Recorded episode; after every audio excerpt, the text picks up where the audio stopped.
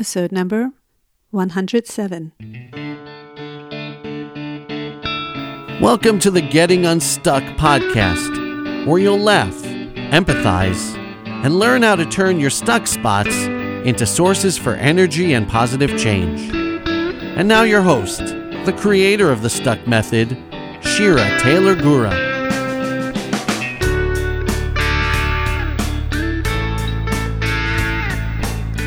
Hello, my dear listeners, and thank you for joining me today. Can you believe we're almost at the end of May? I can hardly believe this school year is almost at an end. Has this year flown by for you like it's flown by for me? Wow. Okay, so this reminds me of two things before I begin the story. One, because it's almost the end of the month, next week I will be gifting away one deck of consideration cards to a lucky winner who leaves me an iTunes review, so be sure to do that if you haven't yet. And two, I will be coming to the States in less than 2 months. I have been fortunate for the past 10 years to be able to spend my summers with my family in New Jersey. And during that time, I create space to offer some of my Getting Unstuck work to those who would like to work with me. I haven't yet announced this yet in an email from my newsletter yet, but it's coming soon. I am very interested to offer a one-day Getting Unstuck mini retreat, either on a Sunday or midweek, somewhere in the New Jersey, New York, Delaware, tri-state region. And on this mini retreat, we would spend morning to night learning and practicing the tools of getting unstuck. And we would do some individualized coaching in a group setting. And we would do some partner work, some meditation, some gentle body movement, some mindful eating, and much more. I'm interested to see who may be interested to join me. If you are, definitely email me as soon as possible, because I will be starting to set this up soon, and the spaces for sure will be limited. Okay, let's get right on to the really funny story that I promised you from last week. At least, I think, looking back, it's quite funny. Okay, here we go. So for the past year or so, I have been volunteering to run a baseball program for the kids in my community on Saturday afternoons. It's not really a program. It's more like a couple of hours each Saturday for the kids to gather and play, but they need a parent organizer. And since my two sons were the initiators of this program, I agreed to volunteer to run it and be the steady pitcher, because of course the kids need a steady pitcher and the kids can't do the pitching themselves. Just to paint you the full picture, during those 2 hours each Saturday, my husband is playing board games with some friends and neighbors. That's his weekly tradition, and that is awesome. So last week, about an hour into the baseball game, my husband comes to the field, which was weird because he's usually playing games at this time. Anyway, the teams were just changing sides, and I saw my husband pick up a bat. And I looked at him really confused. I was like, what is he doing? Didn't he see that we were in the middle of a game for kids, right? There were no adults in this program. It's just kids. And then I thought maybe he didn't realize that because he hasn't come to any of these practices, but he can surely see now that he is the only one over the age of 13. I knew he wanted to have a chance at batting, but I wasn't going to let that happen because I'm really strict with how I lead this group. I mean, these kids are Israeli, and they have no experience with what baseball is. Baseball really isn't played in this country, and the kids here have no clue about anything. They don't know how to play. They don't know what the rules are. They don't even know how to hit. I mean, seriously, some of the kids on the first day that I ran this program thought that they were supposed to hit the ball with one hand. And another kid was expecting me to roll the ball on the ground so he could hit it like a golf ball. I kid you not. These kids were super clueless. And so week after week, I've been teaching them and building them up so they can understand and play the game properly. Each week, I teach them a new rule, like stealing, for example, or what happens when you catch a pop-up, or that when running from base to base, you can't run too far outside the line that connects one base to the next. And another rule I was super strict about was that if you agreed to play on any given Saturday, then you stay committed to playing until we were done. Early on, I saw that there were some kids that had an interest in playing, but when they had their turn at hitting, they would then leave.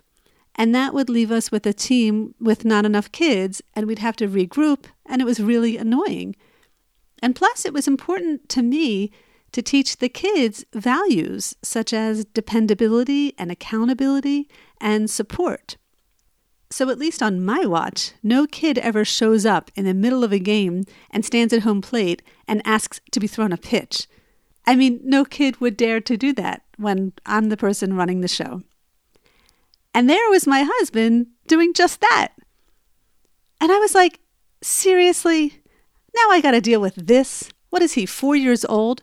Isn't it enough that I have to deal with 20 other kids and this one not liking my ump decision, and that one thinks the teams are unfair, and that one thinks we shouldn't do stealing, and that one's complaining it's too hot, and on and on and on.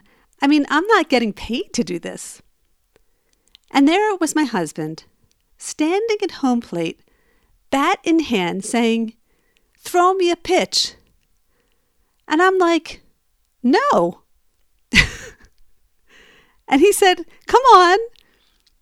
And I'm looking at the kids behind him, waiting patiently for their turn to bat, although no one was complaining out loud, to be honest. But anyway, I said, very matter-of-factly, "We're in the middle of a game, Boaz." And boy, did he not like that. "What the heck is wrong with you?" he shouted in front of all the kids. And my knee-jerk reaction was, "What's wrong with you? Can't you see we're in the middle of a game?" He was so pissed at me. He was so angry. I think he may have also been a little bit embarrassed, but I wouldn't know that for sure. What was for sure was that he was pissed off. And as I started throwing a pitch to the next kid at bat, I saw my husband leave the field. When the baseball game ended and I went home, I felt my husband was being cold to me.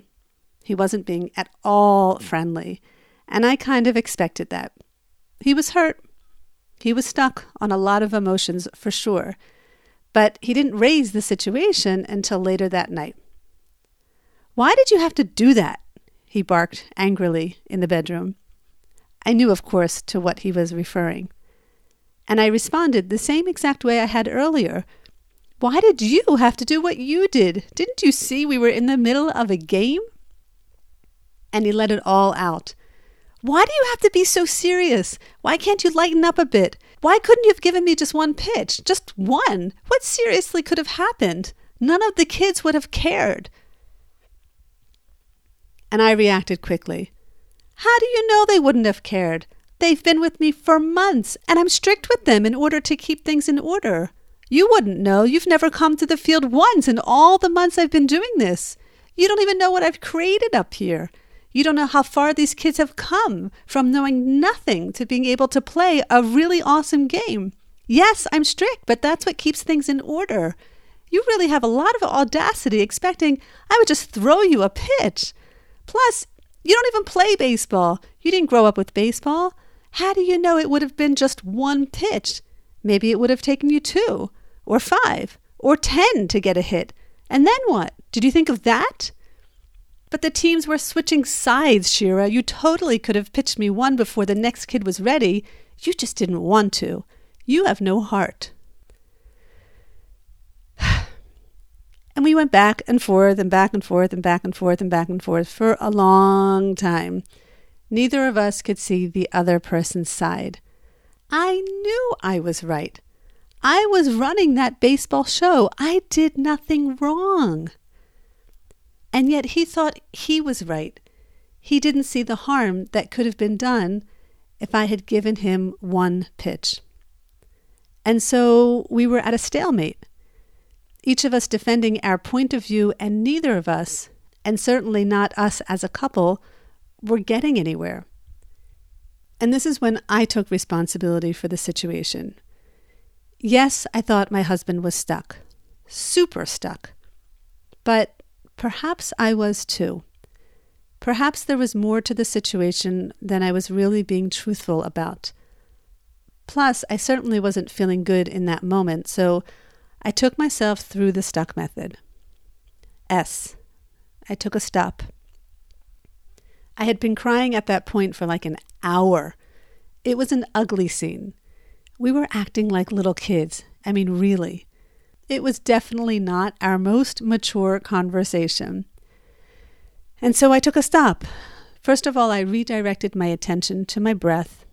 I sat on my bed, breathing slowly, in and out several times. And I started to notice, without judging myself, what I was feeling and what I was thinking. T, I told myself I was stuck on frustration, anger, resentment, disappointment, and helplessness. I'm sure I had many more emotions I was stuck on than that, but those were some of them. And I felt those emotions all in my face like a dull pain. I uncovered my beliefs. I believed my husband shouldn't have stood at home plate and expect a pitch in the middle of the game. I believed my husband should know better. I believe my husband doesn't respect me. I believe my husband is childish. I believe my husband is impossible. I believe my husband won't ever understand me. I believe this was going to be the end of our relationship. And then I checked in with all those beliefs. He shouldn't have stood at home plate and expected a pitch. Well, he did do just that. So how do I know what should or shouldn't have happened if that's what happened? What's done is done. He should know better. Well, he hasn't seen even one of my sessions, so how should he know better? Maybe he didn't realize how strict I really was with this program. He doesn't respect me? I don't believe that truly. I know he does. I think he was just reacting automatically. Maybe my husband can act childish sometimes, but certainly not all of the time. Truthfully, I think we can all act childish sometimes. He's not impossible. He's actually usually very easygoing. I think my husband does understand me and respects what I've created. Again, I think he was just acting from a place of emotion. And I don't think our relationship will ever end, actually. So knowing that none of those beliefs were correct, I sat there trying to consider other alternatives, and I came up with just one. It was actually a flip from one of my beliefs, the one where I said, I believe he doesn't respect me. I considered that I don't respect him. Now, don't get me wrong. It's not to say that I think what I did was wrong, because I don't. I'm glad I stuck with my values. That being said, my response to my husband standing at the bat, if I'm being 100% honest, was not loving. And it did not come from a place of respect. When I saw him at home plate, I immediately went to a place of anger and frustration and disappointment, whereas I realized in that moment I could have taken a few breaths and realized he's just being a kid and that he's actually injured in one of his legs and he can't do his favorite sport right now, which is running, for many months, and that hitting a baseball would have given him great joy. I considered another way. I could have, instead of yelling no from the pitcher's mound, I could have approached him with love, given him a kiss, and quietly explained to him that I'd love to throw him a pitch once the game ends, but for now, I really want to keep the momentum of the game going, and I want the kids to see that I'm serious about my rules, one of which is that people don't enter mid-game just to take one hit.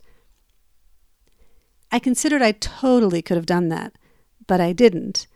Instead, I reacted from my inner child, all angry and upset. I considered I didn't really show respect to him that day. In fact, I considered the way I responded to him was even disrespectful. And I told him that, and I apologized. And I also suggested that what both of us need to be working on in this relationship is respecting one another for who we are and for who we are not. And if we both do this, we're going to be okay. He agreed and invited me for a long hug. And as we hugged, I told myself it was okay that I got stuck on all those difficult emotions. I'm human and that happens. So let me ask you, where have you gotten stuck in your life recently and you could have chosen another way? It's not to say that what you did was necessarily wrong, because what you did was what you were supposed to do, because that's what happened. That's the reality. But what we're doing here is looking forward. In the future, if such a situation arises again, what other way can you consider responding to that situation? It all starts with a thought, and then that thought can lead to a different and more beneficial reaction. I do believe that all of our stuck spots come into our lives for a reason, and until we learn what that reason is, those stuck spots are going to keep coming back. So it's so important, after you get yourself unstuck, take a look and try to find the lesson that is meant for you. Okay, my dear friends, so at the end of each episode, I try to leave you with just one thing, one thought, or one action, but today I have three. I don't want to overwhelm you, but I'll mention them anyway. So one, it's the end of the month, so be sure to enter in your review if you'd like to be entered into this month's giveaway. But if you forget, don't worry, you can do that next month. Number two, I'll be coming to the States this summer, and I'm interested to offer a one-day Getting Unstuck mini retreat. And if you are interested, let me know as soon as possible. And three, stay tuned to next week's episode, where I will introduce you to the most recent graduate of the Stuck Coaching Certification Program, who also happens to be someone very near and dear to my heart. This is going to be a very inspiring episode, so please be sure to tune in. Okay, my dear friends, that is it for today. Wishing you a wonderful rest of your day, and as always, I look forward to getting unstuck with you.